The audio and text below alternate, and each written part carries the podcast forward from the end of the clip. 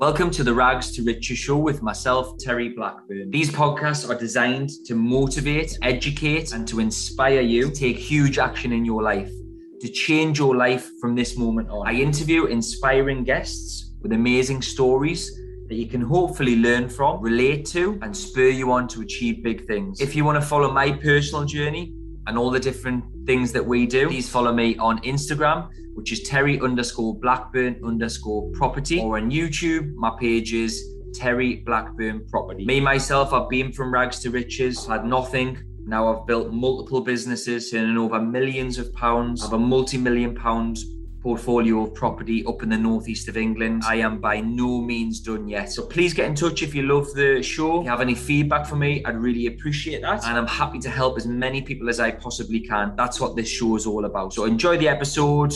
Take care. Have a fantastic day. And don't just take notes, take action. Just before the podcast starts, I just wanted to let you know I've released a book on Amazon called Be a Lion. So, Be a Lion is about how to dominate and how to be successful in every part of your life. The four main parts of your life being your business or your career, your property empire, your property business, uh, your health and fitness, and your relationships. Now, if you can be more successful in those four areas business, property, health and fitness, and relationships I'd imagine your life's going to be quite a bit better. It's not one or the other. It's not sacrificing your health and fitness in order to be successful at work, and it's not being really, really wealthy, uh, you know, at the expense of your your relationship. You can be happy, successful, content in every single part of your life. And the book does explain how I do that and how I believe you could replicate what I've done and just be a little bit better in each part of your life. So it's on Amazon, Be a Lion, it's 15 quid, cost of a Domino's pizza. I'm sure everyone listening to this can afford 15 quid and it might just change you and it might just make you a little bit better in each part of your life. So pop on Amazon, grab it. That'll be massively appreciated and enjoy this podcast. Have a fantastic day. Hi, and welcome to the Rags to Riches show with myself, Terry Blackburn. Now, today's guest is a good friend of mine, fellow uh, guy from the Northeast. Always good to have a Northeast guy in the show. Um, he's went from carpet fitter, joiner to running running a packaging business nationwide, which arranged 1.2 billion pounds worth of mortgages. To actually the head of Precise Mortgages, one of the directors, which I'm sure you're all aware of, Precise Mortgages, to winning countless awards. Uh, he's just an all-round great, knowledgeable, experienced guy. He's got a portfolio himself. It's going to be a fantastic episode filled with knowledge, lessons, and learnings. Uh, really excited for it. So, welcome to the show, Roger Morris. Morning, Terry, and um, thank you for everybody who's going to hopefully watch this recording. Yes, yes. It'll be a great episode, Rog. I've, I've heard Roger speak numerous times on stage at various financial services events. Uh, Roger's been in the financial services world a, a long time. Speaks really, really well. Um, he's got some, um, yeah, he's got an interesting story, but also um, I think some real good views and opinions on what's to come for the property space. So, um, so thanks for going on, Rog. Could you just tell us a little bit about your fascinating story going from what you were doing to then running a big business to then sort of elevating precise mortgages to where where it was when it was sort of floated? Um, that'd be great. Yeah, Terry, I think when you actually look back at, at people's stories in life that I think I find quite inspirational, it, it's where they didn't, they weren't born with a silver spoon in the mouth. Mm. They didn't get the benefit of private education, or specifically that they weren't academic. Um, I always have a, a real classification between what do I hold the biggest value in, sort of being academic or common sense. And I think my my philosophy in life has always been is you can always employ academia, but you can't employ common sense. In other words, mm. if you've got the ability to understand what you need and, and change your life, you can find those those intellectuals around you who don't maybe are blessed with with common sense my journey was right from a, a, young age, Terry. No one's ever really believed in me. My my mother used to say when I'd come home with my report card in my hand, I can just see now in junior school, and she'd say, Roger, do I need to read that? or is it straight to your bedroom? And that was it. I just said, Mum, it's just the same as it always was. Mm. And when I was growing up, my mother and, and my family and my teachers used to say, Rog, you will never amount to anything. And and I always use those words because I always felt that if you put your mind to anything, you could achieve anything. And and I thank all those teachers, Terry, who kind of were never enthusiastic about me. And I can remember in my early days as a fireman going through my probation, and the station officer at the time looked me in the eyes and said, Rog, the best you will ever achieve in your life will be a good fireman.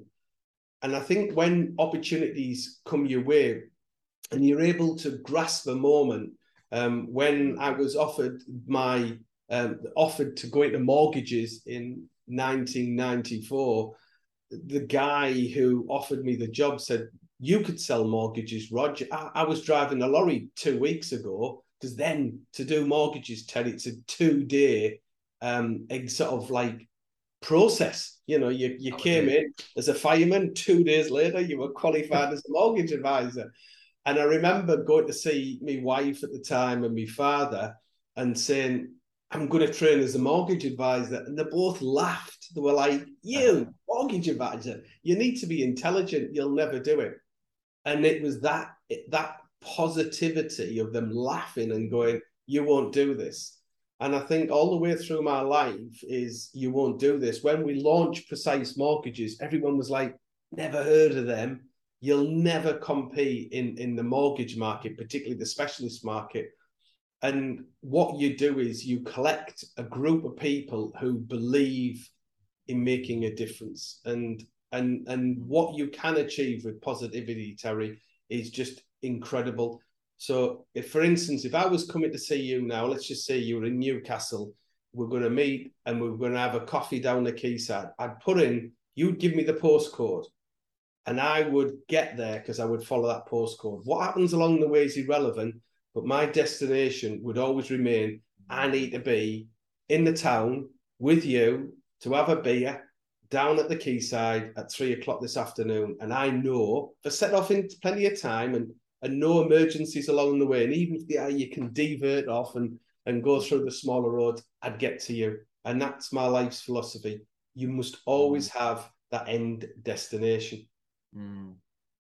Yeah, I think, I think that's powerful. And um, what you've said there, being a firefighter in business, you're kind of a firefighter as well, and you are just putting out fires a lot of the time. Let's be honest, you're just dealing with issues as a fireman. But I think what, what I took from what you said there is just knowing where you want to go, believing in yourself when others don't. And I really like the the academic and common sense thing. And we all know people who are really, really academically intelligent who mm. are doing very little with the life Mm. Right? And we know people who wouldn't the self that the, the, admit that they're not academically that intelligent, but they're mm. achieving mm. massive, massive things.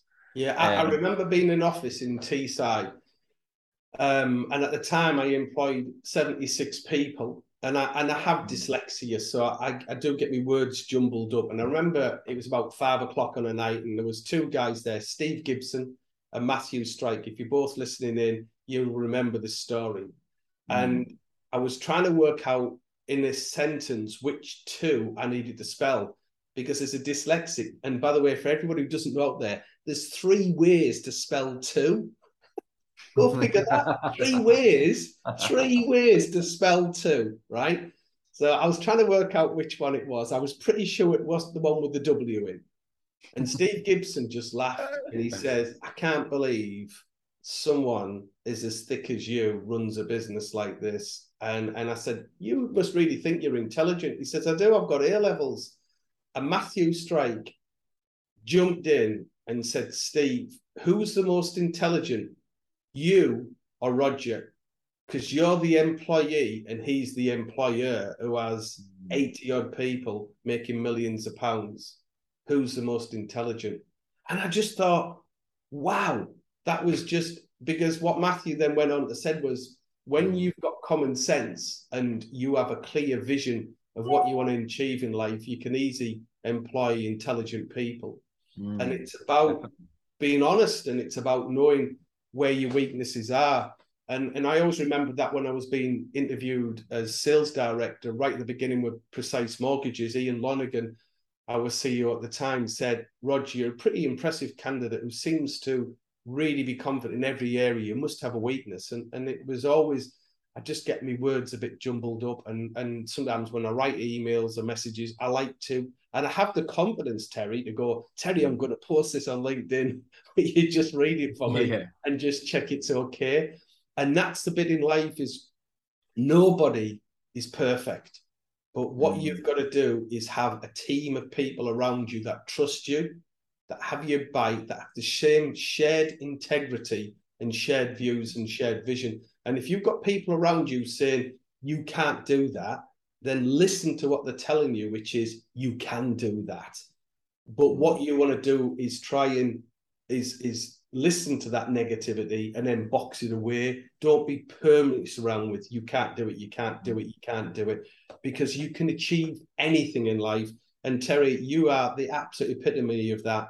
You can achieve anything if you put your mind to it. Mm. Thank you for that, mate. I appreciate you saying that. And what a what a good chat um before before we went live did more about, about something similar but something just came to mind when when you said that there um all the successful people i've interviewed i know you'll be the same you know a lot of wealthy people I've, I've often asked people how did you get here and what was the you know was the returning point was there a catalyst was some something big what you know what happened how did you get here not one of them has ever said it's because i stuck in at school not one of them has ever ever said that. So what does that say? What does that say? And, and I'd love to meet someone who's achieving massive things in business or life, and and you ask them the reason why, and they say it's because I, I listened in science. Like no. Um, but anyway, but we're digressing. no, it's so true. I never stuck in at school. I had lots of part-time jobs at school, Betterware, selling plants, and and um, something else which I won't go on to a live bit. Wasn't drugs, by the way but it was about I was too busy working and making money to mm. actually learn the school. And and what I would say is it it wasn't that that that changed your life. It's about seeing an opportunity, realizing the opportunity, and then seizing that moment and going for it without distraction. Mm. Love that. Love that. Um, just a couple of questions around so your packaging and distribution business. Um, don't know too much about that. I know it was really successful at the time. Is there any key lessons or key uh, key, key bits of advice, you know, from from yourself that you'd like to share that you learned throughout that building it from scratch to 80 odd people to then I understand I don't really know what happened. Don't have to discuss that, but I think it was 2008 credit crunch kind of screwed it up. I think. Yeah, um, sorry if I think Yeah. But yeah, any any views, any any um le- key lessons you like to share for, from that business experience? Yeah, absolutely. So in 1995, when I was about a year into mortgages, and I realised very early on it was just breathtaking. I was with a group of people in MCA in, in Newcastle. Um, and this was a mixture of people with different backgrounds doing mortgages. And you go out into someone's house in Newcastle where I, I served my time, and you'll be with a family, and they'd have nobody is perfect. Nobody is on 60 grand a year, wanting 120 grand mortgage on a 300 grand house, been in the job for 50 years. There's always a story. There's an, always an issue. There's always, well, what do I do with this? And what I realized is everybody I worked with, Terry, nobody recorded anything. Everybody would ring up the, the, the lender and ask the same question week after week after week because they never recorded it. So what I did was I started to create yes and no sheets. So there'd be a question and it'd be yes or no on what lenders. And then I just kept this updated and had this book of huge amounts of information. And it was one of the UK's first ever mortgage desks. And I turned MCA into what was a national packager by literally recording facts. It was as simple as that. And because of that, I realized because I wasn't getting the right money, why don't I do it myself? So at the time, we had lots of lenders coming over from the States. We had um, the likes of GMAC and Platform and Southern Pacific. And I realized that if I got their agencies and I created a mortgage desk and I recorded information, a business would flourish. And mm. EM Financial, which was the ultimate package of business I had, Terry, had 140 people work for me, oh, 36 wow. lender on site. So what happened then was all the lenders we, we had, they offered the mortgages there and then in our offices. Um, yeah. And we also had three correspondence lenders, which was basically myself and a couple of other packages. We had a lender that would originate and on completion sell to somebody else. And I was doing about 1.2 billion a year that time, 2007, a year. A wow. year. So we're wow. taking in about, we're completing about 100 and, about 120 million subprime mortgages, and it was subprime then. And I had um, a real high level conversation with a big American bank in the April 2007 to sell my packager for millions. Mm. But I had a feeling September 2007 would be memorable. I just had this feeling. Mm-hmm. so I decided not to take the offer, Terry, and wait.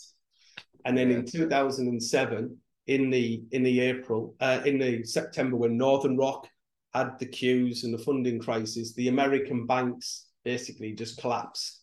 And by the mm. 2008, I had to lay off every one of my staff and sit with them face to face. And it was me and my daughter Heather, who was just a rock. We had to work through that whole process. But what it teaches you is when adversity comes, Terry, is is the true value of wealth. What I realized at that mm. time, I was one of the richest people I've ever met when it comes to happiness, love, and support. And ultimately, that's what matters in life. It isn't having millions in the bank. It's it's smiling at a bird on a morning on a tree who's singing its little song or the sunrise coming up.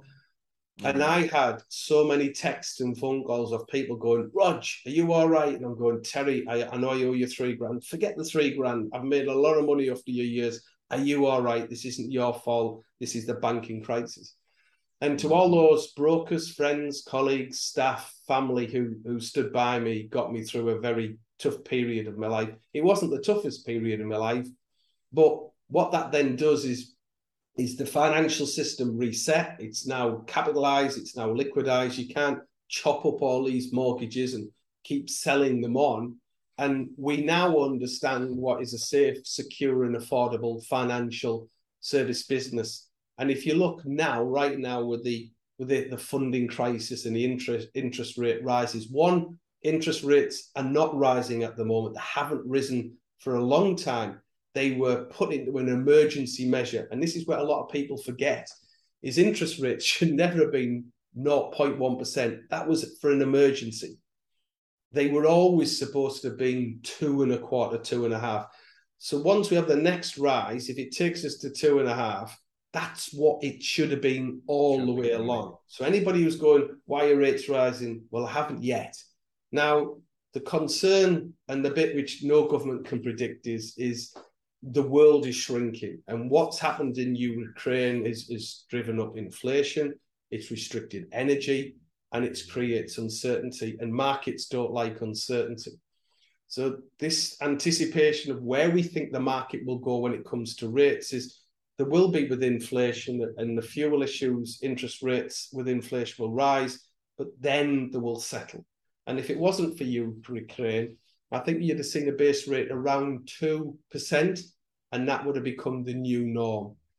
But it's about unpredictability of what happens if something else happens in the world that affects the economy when it comes to that rate and those margins. But what I would say is we've got the safest ever banking operation this country's ever seen. We've got liquidity. We've stress test for this to happen. So we know what's going to happen.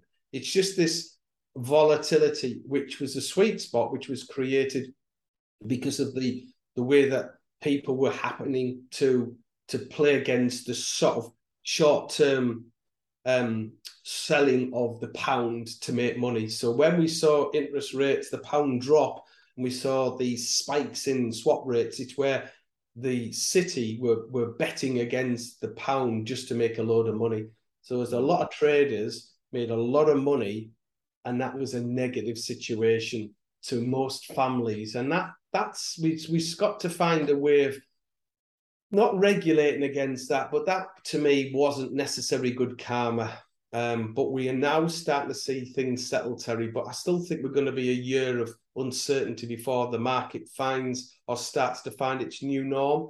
By 2024, I think we will be in a much more stable financial sort of period. Or that's what I'm hoping for because it's so easy to talk a market down. Interest rates will go at 8%. There'll be a housing price stock. I mean, I've been through loads of recessions. There was going to be a housing price cra- uh, crashing 2008, never happened. There was going to be one in 98, never happened. There was going to be one in 90, it didn't happen because property is something which is tangible. If you've got something that you know is worth 200 grand and you're going to sell it today and I'm going to give you 150, you don't sell. And it's as simple as that.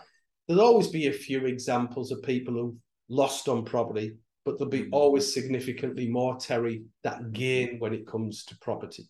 Mm. Yeah, yeah, definitely. Again, some, some great points there. Um, people are always going to want somewhere to live, regardless of what's going on in the economy, regardless of what, what rates are.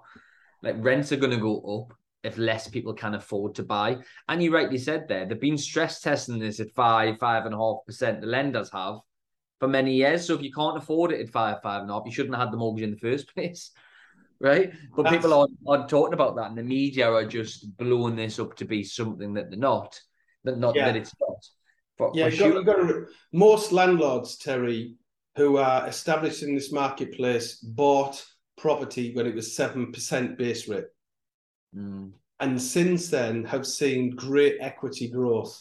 So not only were the the business bought at seven percent base rate, they've had huge equity increases which has further reduced the borrowing. Those that just never read the memo that interest rates had to go up, who bought recently on a high rate in personal names, will have some very tough consequences. But the market will then simply, the likes of you and me, will step in and buy those properties and rent them out. So the market's the buy-to-let market is in a better position than it's ever been. There's more people in this country than ever before. We're hmm. building less houses, got an increase in divorce. We're bringing in asylum seekers. We're bringing in foreign nationals. Our country is growing and it will carry on growing. We need more people because we've got more jobs than we've got people on the door. And if you look at the buy-to-let sector, when I put houses on at the moment, I'm getting an average of 13 families per property. And that, if the property's right, it's clean, it's safe, then you will always rent properties. There'll always be a demand. Yeah, hundred percent. And again, the, the, media never seem to talk about that. They, they only seem to talk about the negative things yeah. for landlords and investors. Um, so just just focusing on, on that point and around rates and around mortgages, you've obviously operated at a high level for precise mortgages. You you know I think you were there eleven years. Was that was that right? Yeah, yeah. Eleven years. Um, you know you've seen a lot growth in that time. You're highly involved with the people that create the products and everything like that. So, what do you see for the future of mortgages in terms of is any product changes, LTV changes? Obviously, we talked a little bit about rates, but what do you see happening to for, to mortgage products? So there's, there's two aspects to this. One is residential. So with mm-hmm. residential, we have to ensure that the mortgage is affordable and sustainable. So, what a lender needs to do is to predict where they think interest rates could likely go to at, with a lot of imagination and to make sure hmm. the stress test is built in for that. If you don't, Terry, and a few years down the line when interest rate rises and you go for possession of that property, the judge will go, Well, what account did you take of future increases in rate rises? So, from a residential point of view, there's a huge pressure to ensure that the, the mortgage is sustainable mm. and affordable. When it comes to buy to let, the stress test rate dictates the LTV and the return. So, the higher LTVs will be easier met by HMOs, houses of multiple occupancy, because there's a bigger rent roll, ignoring the challenges of, of increasing costs like heating. But when we look now at, at where we're going to get over the next two or three years, because I think at the moment you'll see statistically the highest fixed rates now or in the next six months. And then they'll be like this for the next 12. Mm. But if you were looking ahead at what fixed rates will be in three years' time, four years' time, will be lower than where they are now. Mm. And your hmm. problem you've got is properties in the southeast of England, Terry, where you've got low yields and high hmm. mortgages, they hmm. won't fit. So what you'll see lenders doing is offering lower fixed rate mortgages, but with a 3% fee. What that 3% fee does is allow you to have a lower pay rate to make the affordability fit to get you over the next five years. And as much as no landlord likes higher fixed rates, it's the difference between making the payments affordable and profitable, your net profit from the property after your expenses, by having that that lump sum, that higher um, lender fee allows you to get through this next five year period. And then in five years' time, if interest rates are still high, you either have to maybe sell some of your buy lets and bring down your overall um, loan to value to get better rates. But I think that's what you'll see lenders doing is lenders will offer lower fixed rates than than than you would normally see because they've made the margin back on that that say three percent fee. Mm. Yeah, it's a good point. And I never thought about that about the uh, actual arrangement fees. What's what's the typical at the moment? It's I mean it does vary, doesn't it? Yeah, about a thousand pounds because a lot of landlords are against the the lender fee because it eats into the equity. If you're outside mm. of London, your equity growth can be zero. If you take the north, mm. take Stockton. Let's not go Newcastle. Newcastle's posh, everyone. You go Stockton. My portfolio hasn't really grown in the last 20 years in equity position. Birmingham slightly different, um, but having that lender fee can make that difference. That, that and, and but what you got to remember, it's it's a country of at least two halves. London, where we're seeing rents rise, and the reason rents rising so high in London, Terry, isn't mm. because of supply. It's the fact of George Osborne's announcement of interest relief. So if you've got a buy to let in London, you're a high rate taxpayer, you've got to move it to a short term let. The reason you move it to a short term let is you can offset the interest and you can actually command more for people who want to rent the house for a week. It's illegal for most people to do that because the mortgage contract doesn't allow you to rent on a short term basis. So it means you're not insured even if you are insured. And Sadiq Khan is against properties being rented on a short term let basis. That said, one in 40, one in 40 properties in London is rented on a short term let basis, which is reducing the supply from the long term market, which is mm-hmm. inadvertently increasing rents.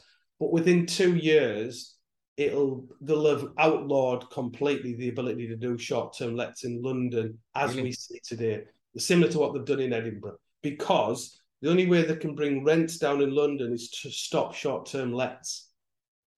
Oh, I didn't know that. Um, so how, how when you understand it, it is it is the problem. And how how are they going to do it? Because I know I've got friends who've got Airbnb properties short term let in in London. How how is there a ninety day rule or something already? But then are they just going to say you're not allowed? Is that what you think? Well, the, the, there'll be all sorts of challenges and risks, but what they'll do is you'll need planning permission. For instance, so the Deregulation Act of 2015 makes it if you do rent your property out for more than 90 days, it is illegal in London, right?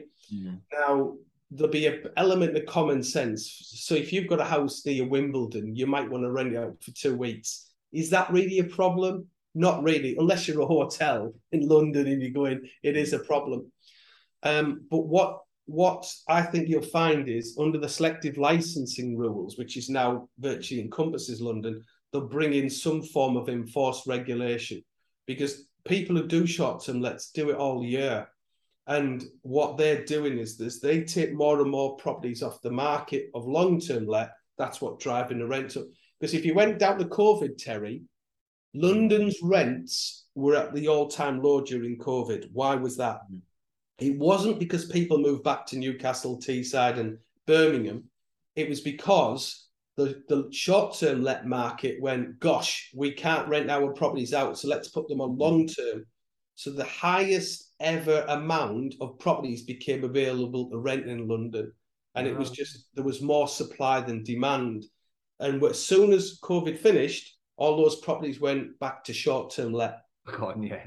And nobody's really talking about that. So it's understanding about what you can do and what's Mm. what's maintainable and where's that market going. So if you're in the short term let market, there's a number of factors you'd need to think about. Will your current lender allow you to do short term let?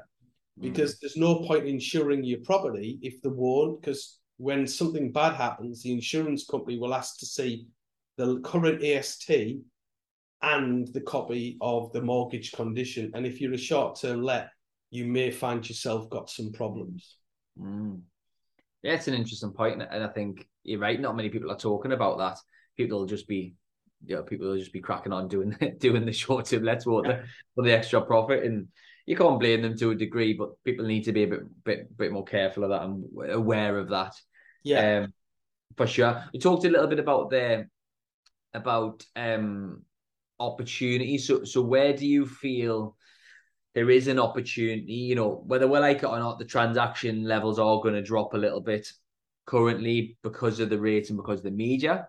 Um, maybe it's not going to be as much as the media say it's going to be.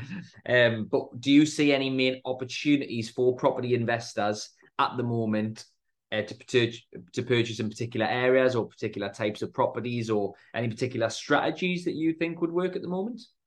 Yeah, understanding, and I'm going to be clear about this, Terry, understanding the consultation. Now, consultation, I don't need to get you to get a dictionary out, means it's it's we're having a debate. There's been so many lenders saying that um, from April 2025 to rent a buy to let, it must have a C rating. Well, That is absolutely rubbish because that consultation, second reading in Parliament, still hasn't happened a year later on. So the government is rethinking what's appropriate to do when it comes to the buy let market. And we don't know. What we do know is if we track forward, is ultimately properties need to aspire to a C rating. Mm. We know that there's going to be an increase in population, it's going to carry on growing. And we know because as interest rates rise, the consequence is less people will be able to afford to buy property. And therefore, the consequences for the long term opportunity for the buy let market is better than it's ever been. Mm. If you're looking from a profitability point of view on a long term investment, it be 10 or 20 years, what do you need to invest in that property? So if you take 10 years, what may go things like boiler, double glazing, um, th- these are the kind of things you need to predict. I and my strategy is new build. So I'm looking at two bed houses. And from my survey, two beds a sweet spot. One's too small. Three can be sometimes too expensive either to be able to buy or the demand. So two bed, enclosed garden with the tenant reform act. Uh, people now want to work from home, have a safe place for the children to run around and maybe have a dog. And they want car parking at the front for two cars that can plug into electrical sockets. We're talking over the next 10 years. Mm. New build properties don't come with any um, investment required for the next 10 years when it comes to EPC ratings. So I can actually look and think, right, if I'm buying now, today, even with fixed rates at 6%, what loan to value do I need to be at? Most likely buying a limited company. You've got then the builder maintaining the property for any major expense in the next 10 years. You can actually look at what your profitability would be. It's lesser so with your Victorian properties, Terry. So the opportunity in the buy to let market is definitely new build, two bed houses, not flats. And then the other area would be HMOs, where you've got digital integration with heating supplies to make sure it's energy efficiency, or what you're doing when it comes to the short term holiday lets or short term lets itself, or you diversify the areas that you've done with glamping. But my own personal strategy for the mass market, simple, light touch, is new build, two bed, semi detached properties. That's where I think the biggest opportunity comes from and, and where you will have a guaranteed market, Terry. Mm. Again, I think that's another. It's a different angle that I haven't heard many people talk about. I've always shied away from new build because you typically paid a premium. um, in in capital growth, you know, doesn't really occur because you buy a bit of a premium, don't you? But but you're completely right. If you're looking at that over, I was maybe looking shorter term, but if you're looking over ten years, you, you'll get that capital growth more than likely, and certainly your costs are going to be reduced. Um, and there might, you know, there might be some deals to be had if house builders are behind on targets because less people are purchasing. There might be some deals to be to be well, had. Yeah, we have to be careful we don't go back to 2007 when Mortgage Express went down, where we got a little bit too involved in in getting deals with builders.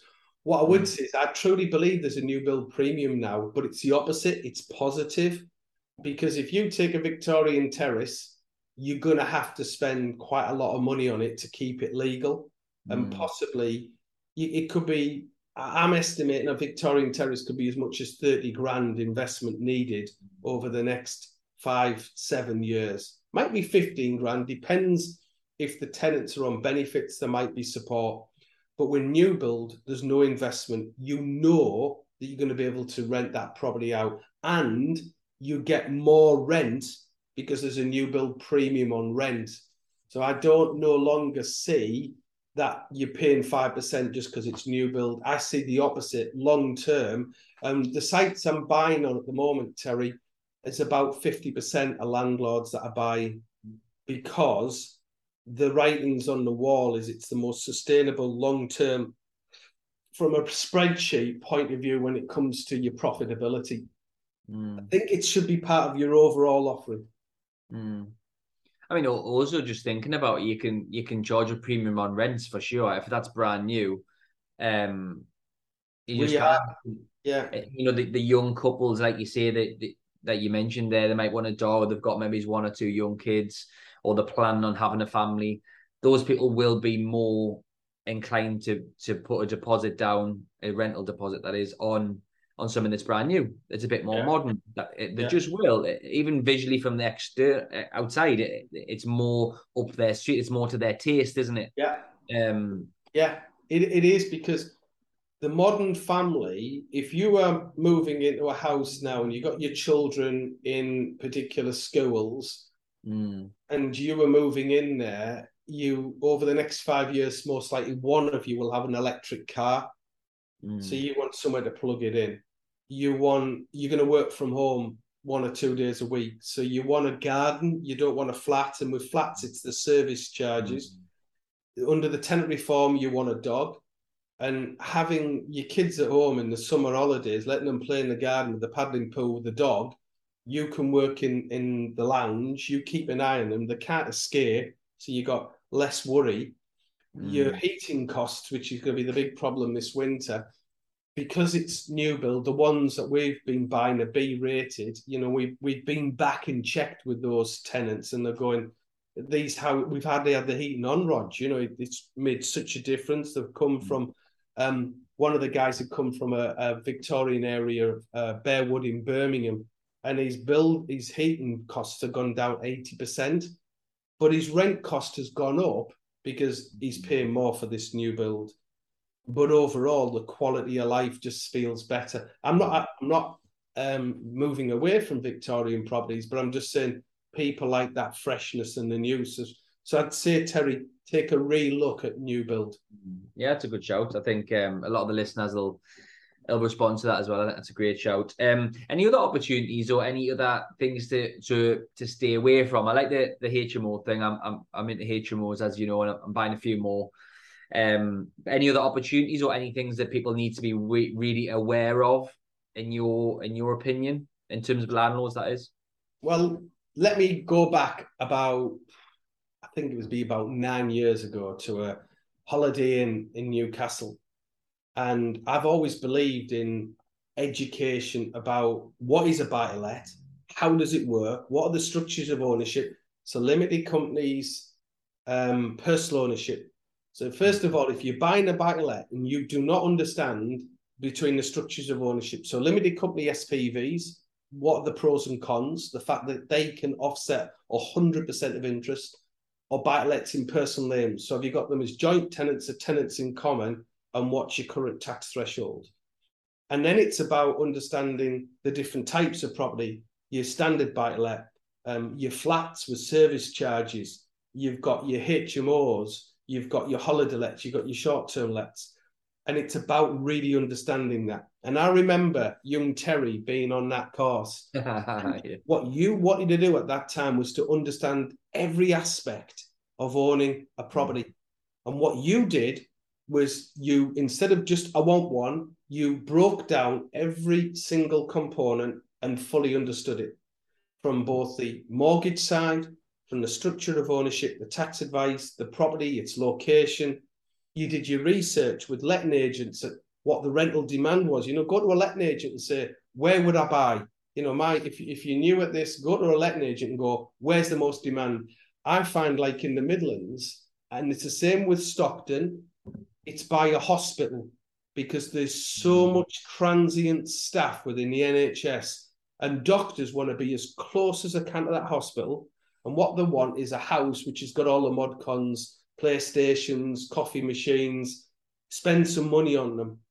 So if you're looking for top tip, it's buy properties near hospitals and Mm. aim them at the professionals who are just they just haven't got the tap. They get paid a lot of money, but they want to be near the hospital in a safe, controlled, luxury environment. But what you did, Terry, was you learned and you understood the market. And you specifically then started to focus on different aspects of the market. So don't buy unless you fully understand what it is that you're buying, where you're buying, and how. And my my best advice is see a tax advisor early on. The tax mm. advisor will start you on that journey that when you get to your end destination, you won't you won't lose money. Mm. Yeah, yeah. Again, plenty good advice uh, in there. And there's an analogy that always comes to mind with what you said then. And I, I do try and do this in every business I'm involved in. I don't need to know everything. Going back to the original point, you can recruit people to help you with your weaknesses, but I, I personally need a good understanding of what I'm going to do before I do it. Yeah, Because then, you know, I think it's pretty foolish to jump into a business a certain type of business or start investing your money. You know, you see loads of crazy people investing in Bitcoin and they don't understand it and doing things they don't understand. yeah, For me, just the main way my brain works is I have to understand it before I do it. yeah, So yeah, I, would, I did a great course with Roger. Highly recommend if, if Roger does anything like that, you know, try and try and attend. You know, he talks he talked me through the difference between personally owned and, and SPVs, which was a relatively new thing at the time, wasn't it? Because this was a good Yeah. few years back. Um, but yeah, I then sold the properties that I owned in my personal name, and then I set up an SPV and started to purchase heavily in an SPV. But but without speaking to somebody, getting guidance from someone who knows the stuff or who's done it before, I think is where people will then start to get caught out. So if if you've got your high rate taxpayer and you've got some properties in your personal names, then you're on a variable or you know SVR or something crazy, and, and those jump up, like you weren't making much profit before. You're definitely not going to be now. It's because they've rushed into it without understanding the options and what's actually Yeah. going on. And I Yeah. think that's a really, really important point in every type of business and in every venture that anybody gets involved in. Don't rush it. Make sure Yeah. you, you you spoke to people who've done what you want to do yeah. or are where you want to be before you jump in. I think um that's a really, really good point. Really good point. Um what is there any um well sorry, just going back a step, wanted to ask about precise because anybody in financial services on the mortgage world will know Roger. Um, because you've seen him on a stage or you've seen him talking talking from precise or seen him handing out pens or whatever you hand out in those little events, Rog. Um, you know, you you you would you would have heard him speak, or you you'll know what he's achieved at Precise. Just is there any any advice or lessons that you've learned throughout the Precise journey that you could share? Because there'll be people listening who maybe are from a corporate background or who are in a professional job. Uh, it's not just property people on who listen to the show. So, is there any advice that you can give from being in that co- going from business to corporate first of all, and then being at a high level corporate that you've learned and that you could share? I think that would be interesting. Yeah, when you're building a brand, Terry, you can't build it from a classroom. You can't build it from a boardroom. You've got to build it from the trenches. You've got to be out with the end customer. So in, in my world, it was the broker. So I Mhm. needed to be at as many events as possible to do as many meetings as possible in people's offices, brokers' offices. You know, I remember meeting you a few times, Terry, in mm-hmm. in, in different offices. By being at the forefront of what you, the broker, wants, by knowing where your service is, by taking those phone calls, and even right at the end, I'd maybe take 30 phone calls a day. It's more emails now than it was 10 years ago. So if you've got a problem with a case, it's Rog, can you help me with this? 10 years ago, it was phone calls. So it is, life has changed where I would have been on the phone all day sorting out cases. Now people know if they email you, you'll get a faster response because if you're in a meeting, you forward it on. And what I did was we wanted to develop um, a lender, a specialist lender that was 100% focused on the intermediary. So it meant you couldn't come direct. So we had to work out by asking the intermediary, by asking the broker what is it they wanted and mm. delivering on what they want, which was the assurity of a decision, the confidence in the brand, and something that they identified with. And by doing those events, and the big thing is you've got to give something back. So education, I will give education that will teach you about buy to let, and you can go to any lender, absolutely any lender. However, in your mind, I have encompassed myself into your brain that I was the person who helped you. And there's that loyalty where possible, subject to rate, will get the right thing. But what you have to do, and, and that's why I started the social media with LinkedIn, was you've got to connect with people, show people you're having a fun, show people you're around there, and give them ideas. And you from that that foundation. And you've got to have the right team around you. You know, we had an amazing team, Jamie Pritchard, amazing sales team, and Alan Cleary had that confidence to go and let his team do what they do best. So if you've got someone brilliant in your business that is awesome at what they do, let them go. Let them go. Let them be them. Because if you try and teach somebody or, or steer somebody in a direction that you are not skilled in, the outcome will not be the same than if you just trust them. Let them go and trust them. Obviously, you've got to have care, responsibility, and compliance, everything yeah. else that goes with it. But having the right team in the right place, just let them do what they've got to do. Mm. Yeah, more gems. I think a couple of things I picked up on that. I think that last point you made I just had a conversation with one of my staff actually last week, and and it was a one on one. It was an annual review, and I said, "How do you enjoy? You know, how you how you feeling working here? Are you enjoying it, etc." She's over the moon. She obviously loves it working for me, oh, obviously. Yeah. But but one thing she said, she went, "You don't micromanagers," and I think micromanagement, I think, is maybe a little bit of something in the past because people are different now. You used to be yeah. able to rule with an iron fist and tell people, do this now, this is what you need to do. Now people are generally a little bit more educated and a little bit maybe softer or they, they know the rights. You, you can't really act like that. But it's not just that you actually, I mean, this lady in particular is flourishing, probably one of the best hires I've ever made. She said, I am, you're getting the best out of me by letting yeah. me be. And yes, you've got to, you've got to, um, you've got to trust them. But I think maybe checking up on them initially, but then once you've got a little bit of trust, just let them be and let them be them. Like you right, you said, people flourish, people develop. You get the best out of your team, and imprecise wouldn't be what it was without you, and it wouldn't be what it was without the team team either. And I think um, that's one one point I picked up. And the second one you said at the start there was um, around educating you, you said you know precise you had to get in front of people you had to get in meeting rooms you had to get to events you had to speak to the brokers. If you've got a business and i think applies to a lot of businesses if you certainly if you're customer facing get out there and speak to people. You were gaining trust. When i first heard you speak you got my attention and i thought credibility when i heard you speak because you've been there done it you speak very well very knowledgeable people will then naturally warm to you and warm to precise and whether that's in whatever type of business that people have who are listening, I think that's a real good lesson there. And the learning point is get out there and speak to people because it doesn't really matter how good precise was at the time. If you weren't telling people about them, how they're going to even know about them? Yeah. and, and I think Terry, human. We are now in a world where we we start relationships and end them with a, with a text. We we yeah. communicate by email. We we do Facebook. We how often you will see young young kids, teenagers, just sat doing this over the phone, mm-hmm. um, and and not speaking to each other. Um, more now do we see the desire for concerts, events, sports events, the theatre, where we physically go and enjoy it. We could watch Newcastle win on the weekend on TV, but isn't it better there to be you know, at, at the at the Toon in St James's mm. and, and listen to the the atmosphere.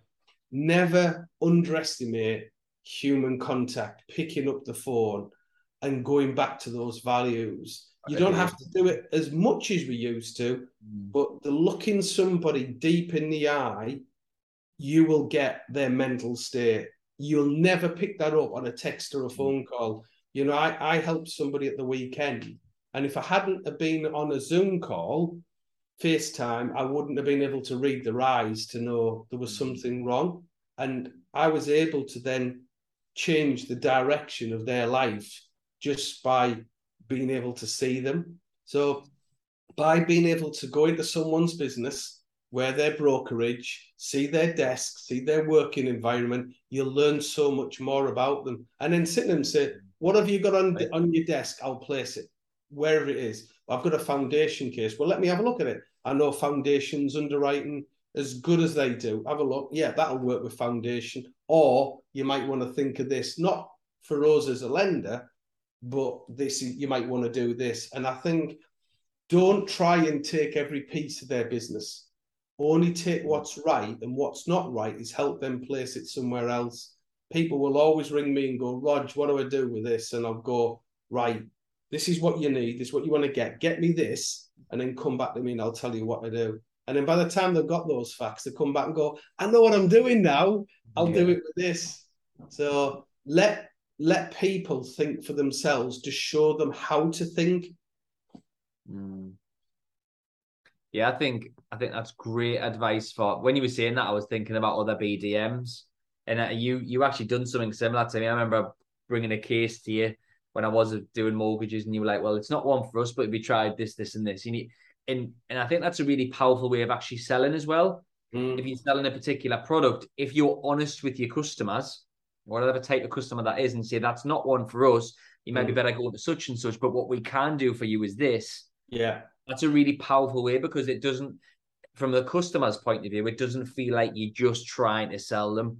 Yeah. Your product, you're being honest and you're actually thinking, well, you know, you could try this, you're helping.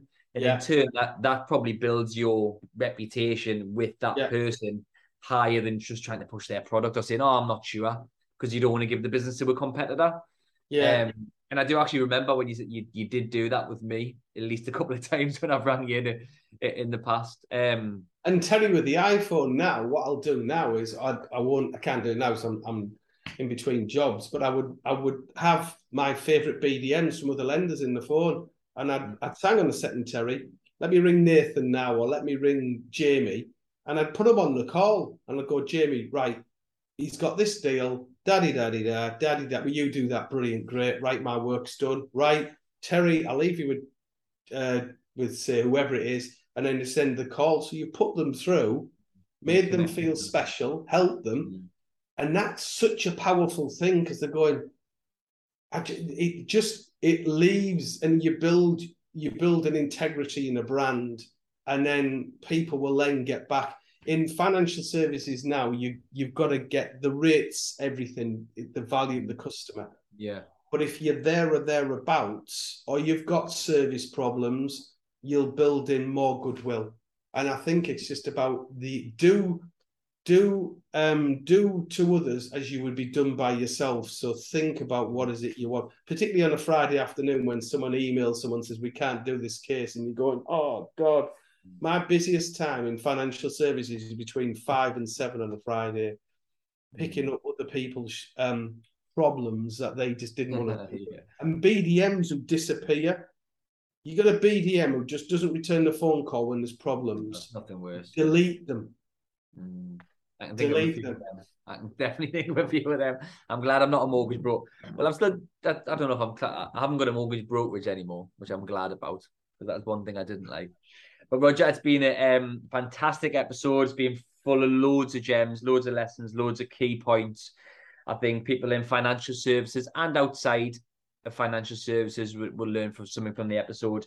If anybody wants to reach out to you, Roger, if anyone wants to get in contact, you know, you, you're uh, he's a great person to speak to if you are just wanting a bit of advice on on building a portfolio um, or anything mortgage related or, or, financial services related. What is the best way for people to reach out to you? I think the easiest way would be to go onto LinkedIn and just message me on LinkedIn. So Roger Morris uh, on LinkedIn or email me at roger08 at me.com. At me.com. Perfect. Well, Roger, thank you so much, mate. It's been a great episode. Uh, I appreciate your time today. Thanks, Terry, and thanks everybody for listening in. Thanks, mate. Hi, everyone. Just before you go, I'd really appreciate it if you could pop on to Apple Podcasts and leave us a review. The more reviews we get, the more attention the podcast gets. And then it enables me to get even better guests and give even more inspiration and even more motivation to you guys. So I'd really appreciate it if you popped onto Apple Podcasts, left us a review, shared the podcast with your friends and family, um, plenty on social media to try and grow, grow the podcast, which enables me to inspire you guys even more. Thank you so much. I'm really, really grateful. I really appreciate it and have a fantastic day.